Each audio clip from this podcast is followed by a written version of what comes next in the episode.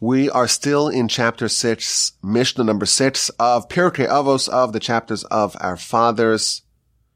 We began this project a long time ago, as we shall see. It was in 2017, more than six years ago. And we're nearing the end and we're in this very profound Mishnah that tells us that there are 48 different ways to acquire Torah, to acquire wisdom, each one of them is a path, is a method by which we can become sharper, wiser, more intelligent even, and acquire the wisdom of the Almighty's Torah. And thus it's imperative to study it properly. And way number 28 is ha'ose siyag lidvarav. Someone who makes offense for his words. It's not exactly clear what this means. What does it mean to make offense for your words?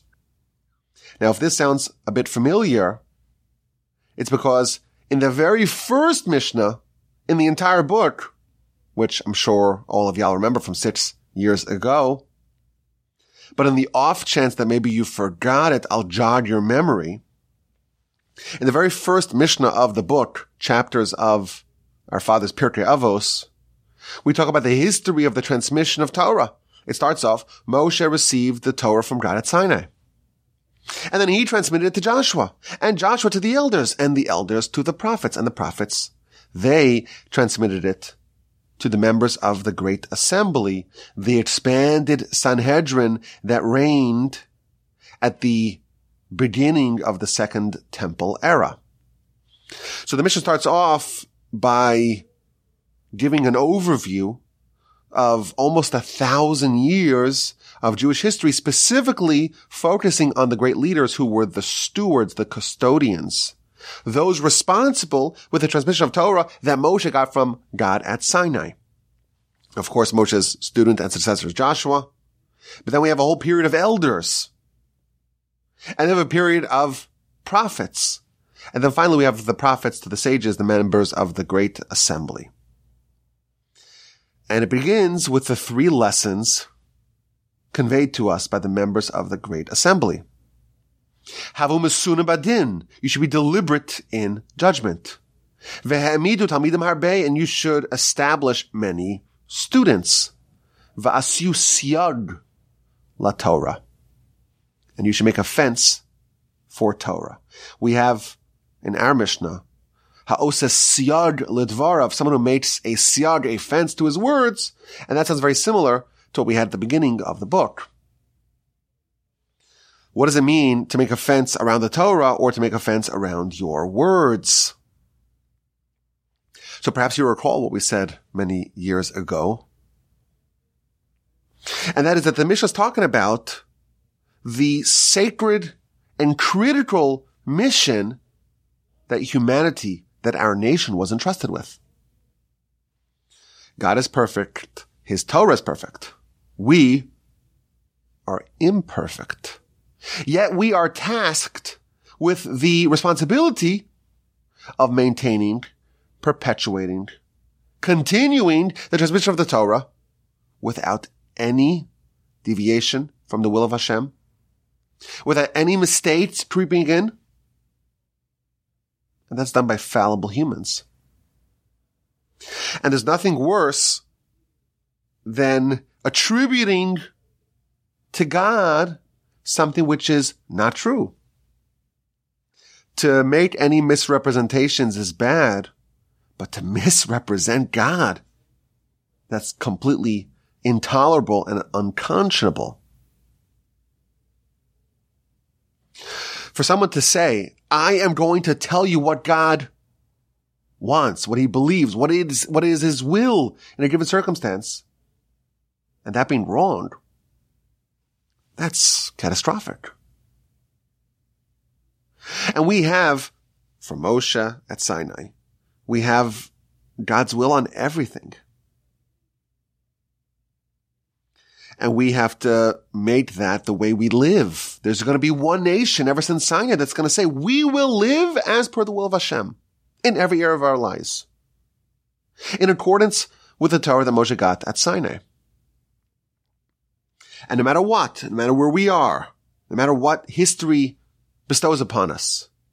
No matter how many turmoils we undergo, how many exiles we are subjected to, no matter how much oppression we experience, no matter how fractured we become, we have to maintain that with pristine accuracy. And the Mishnah starts off. Moshe, he received the Torah at Sinai. And there was, by some means, this was transmitted to Joshua, to the elders, to the prophets, to the men of the assembly a thousand years. How was this done? How do fallible humans maintain the Almighty's Torah? They said three things. Be deliberate in judgment. When you are a judge, you are evaluating a circumstance and you are tasked with determining what the will of Hashem is. And if you're very quick to judge and you fire off your response, there's a lot more risk that you may blunder. You may misrepresent the will of God. So the first thing it tells us is be deliberate in judgment. Recognize your fallibility. Recognize that you are imperfect and act accordingly. Oh, and have lots of students. More students means more opinions, voices, arguments, sounding boards. The role of a student is to understand but also to poke holes in the arguments of the teacher. If the teacher makes a mistake, if the teacher contradicts themselves, the role of the student is to question. And if there are a lot of students, you are likely to pick up a lot more problems. That too is a way to guarantee a safety measure against mistakes. And finally, make a fence around Torah. Recognize that you are fallible and prepare accordingly by taking preventative measures to make a fence around the Torah. Make a rabbinic fence around a Torah law to keep your distance between you and a blunder. And thus the Mishnah, the first Mishnah of our book has internal consistency. We have this idea of the transmission of the Torah from generation to generation. And we no longer have Sinai. We no longer have this idea of prophecy. You know, when there's a question that Moshe has, he is allowed to go to God and say, I need some clarification. When we have the daughters of Tzlafchad, and there's a whole question as to what are the rules governing inheritance in the event that there's no sons. Moshe's allowed to just walk in, have a divine audience, and find the answer. After Moshe dies, we can no longer rely on prophecy. The Torah is no longer in the heavens. It's in our hands. And the way we do it is by being deliberate, having lots of students, that provide valuable feedback and input and making fences. That is the beginning of our book. And now we're talking to the candidate sage. And we're laying out the ways to wisdom, and we have as one of the ways to wisdom the notion of making a fence around your words. Meaning that the notion of offense, it's not just a way to perpetuate the Torah, it's also a way to acquire it. What this means is that absent offense, there is a bit of a dangerous overconfidence. If someone doesn't have fences, if someone doesn't consider that maybe they are fallible, and they're sure they're right and there's no hedging, and there's no consideration, maybe you're wrong. That is a recipe for making mistakes. So the fence around your wisdom is a pre- preventative measure to make sure you don't make mistakes and to always maintain an open mind. To ensure that your words are strong and secure, you have to reinforce it with offense. And part of this means is that you have to be receptive to criticism of your words and your ideas. And to be flexible to amend them when you are shown other points that maybe you haven't considered. The Talmud tells us no sage in history ever said unvarnished truth before failure. A necessary step to be able to arrive at a certain standing where your words are in line with the Almighty's. A necessary prerequisite is where you kind of fumble your way to that. You fail, fail, fail, and you adjust. And every time you adjust, you've now upgraded. And you only arrive at a point where you can confidently render a ruling and, and, and have an understanding if you've made mistakes. But suppose someone is never adjusting. The first idea that they have, that's the one they stick with and they reinforce it. Then their ideas are not secure. They're not strong.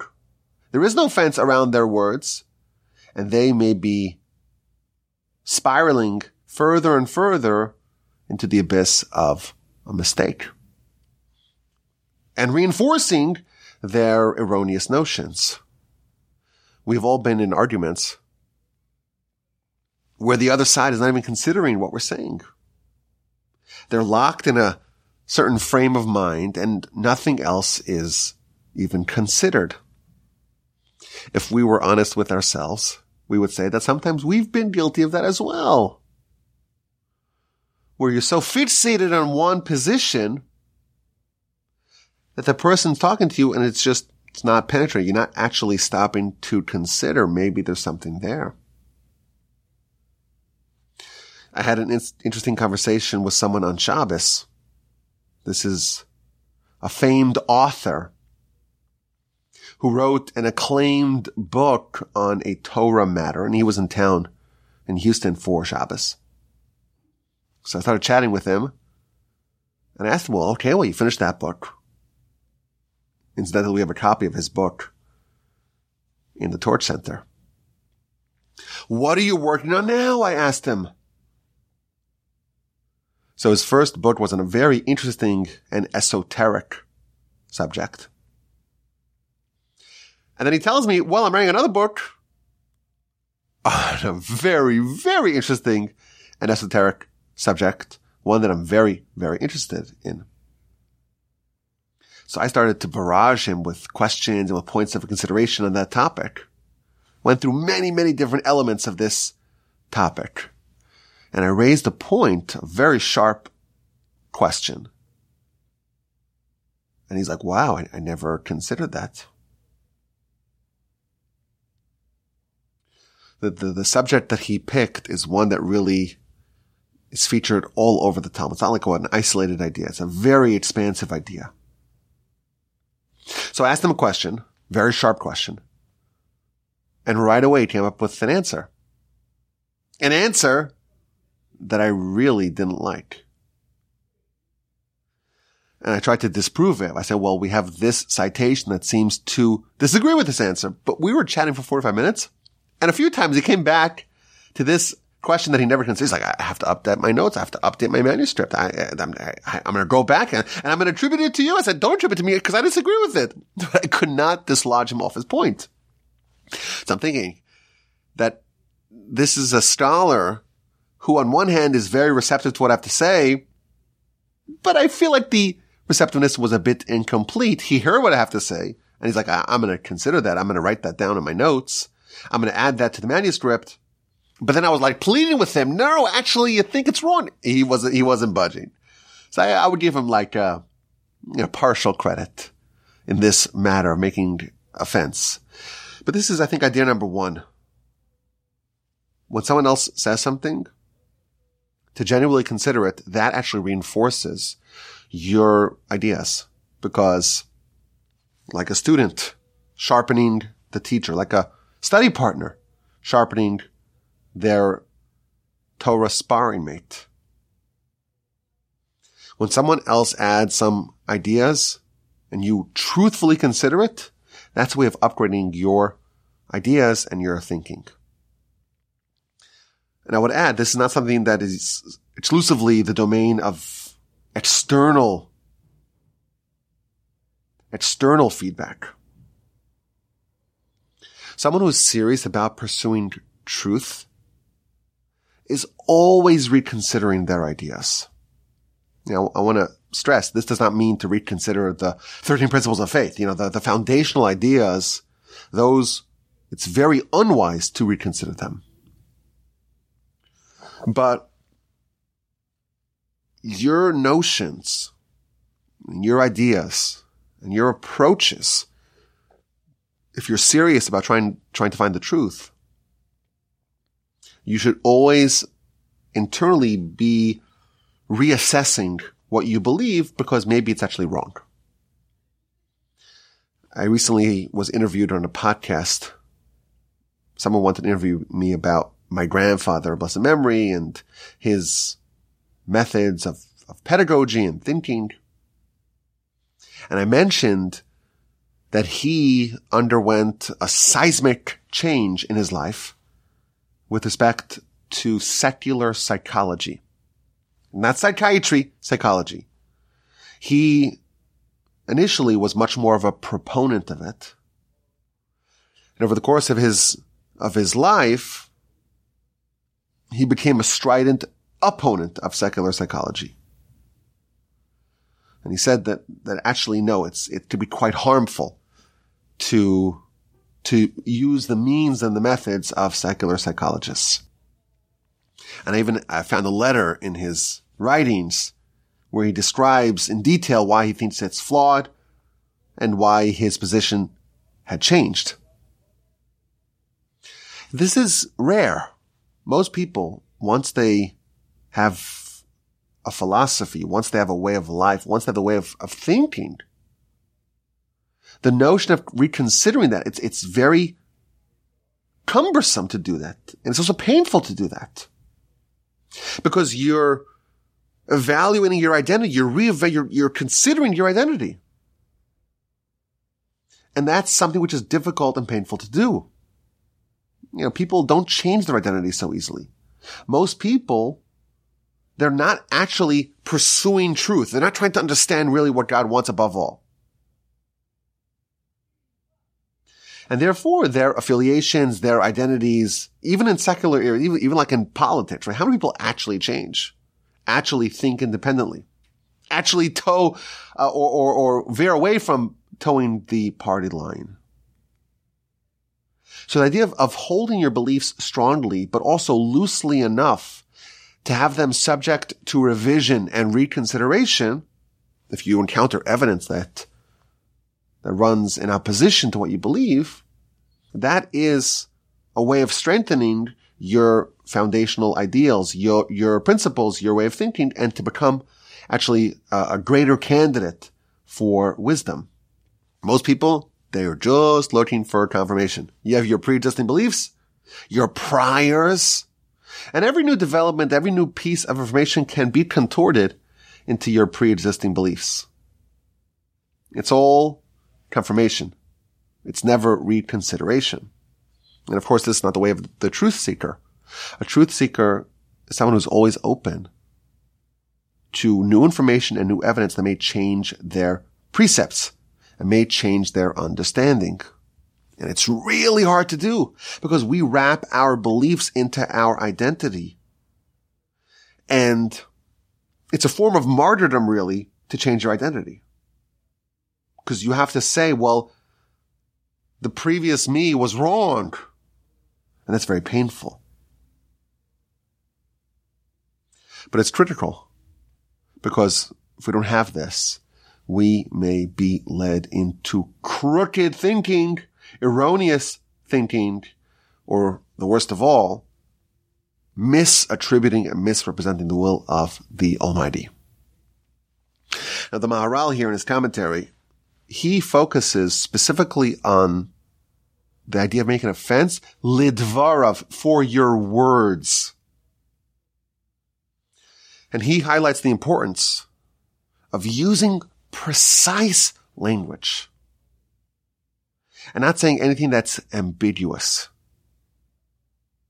To make sure that what your, the words that you say mean precisely what you understand. And using ambiguous language, it's actually a sign, says Maharal, of muddied thinking. When people, you know, they ballpark things and they approximate things and they just use a bunch of words or, or worse, they use jargon. That is actually a sign that they don't really understand a given piece of wisdom. Part of understanding something is understanding the precise, precise words that apply to said thing. And he quotes the Talmud. The Talmud says, it says in the book of Eruvin on page 53a that the people of Judea, they were very meticulous in their words. And therefore their Torah endured. Whereas the people from the Galilee were not as meticulous in their words, and therefore their Torah did not endure. This seems to connect the words with the understanding. And this, of course, is, you know, today everyone seems to come around to this. People are realizing today that much, if not all of our intelligence is intimately connected with our capacity to verbalize and articulate and assign words to things, to concepts, to precepts. All this artificial intelligence, there are a lot of different elements of artificial intelligence. The big, the big one, the big development of the last year or so is the LLMs, the large language models, which seems to be smart, but it's only smart because it takes trillions and trillions of words and it just, from the words and the word structure, it's able to kind of predict what would be the most likely next word, you know, for these series of words that were presented in the query and the prompt. So, in essence, a lot of our discoveries, our, our humanity's discoveries in artificial intelligence are the connection of intelligence to words. And of course, we knew this a long time ago. In fact, the primary differentiation between humans and animals, according to the Torah, is the capacity to speak. Man became a living thing. Chapter 2 of Genesis. He became a speaking being the critical, crucial, fundamental differentiation between man and beast is the capacity of verbal articulation. And of course, that's connected to our mind. Muddied words equals muddied thinking. And when someone mixes words together and it's all a jumble of words, that is an indication of muddied thinking, but also that exacerbates unclear thinking. If we want clear understanding, we have to have clear words.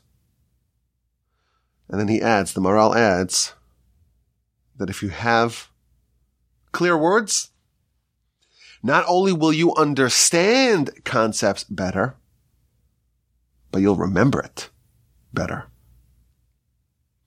Because when something's neatly organized in words, it can be neatly filed away. Whereas if it's just some jumble of words, it's not going to be filed away in a, in, in, in a manner that can be easily retrieved. We all know that the foremost commentator on the Torah, on the Tanakh, and the Talmud is Rashi. And there are a lot of reasons why Rashi is the number one commentator. But even his contemporaries, they marveled at the precision with which Rashi used language. In fact, even the contemporaries like the Meiri writes that if you read Rashi's words with a critical eye, you will see that all the questions that his contemporaries asked on him, they're all resolved. And we know that Rashi wrote his commentaries several times. He wrote it and then he refined it and he refined it and he refined it. And the result is one of, of stunning precision. And one of the ways that we improve our understanding of the Torah, but also of, of how to think and how to articulate is with the study of Rashi. Which is why it's the first thing that we, we all study. You read, you read the verse, you read it with Rashi. And you read Rashi with such an eagle-eyed view on the precise words because you know he wrote it with precision. Rambam as well. There are books dedicated to studying the Rambam with such a critical eye and specifically focusing on why he chose this word as opposed to that word. Why did he organize it in this manner? This law really should belong elsewhere.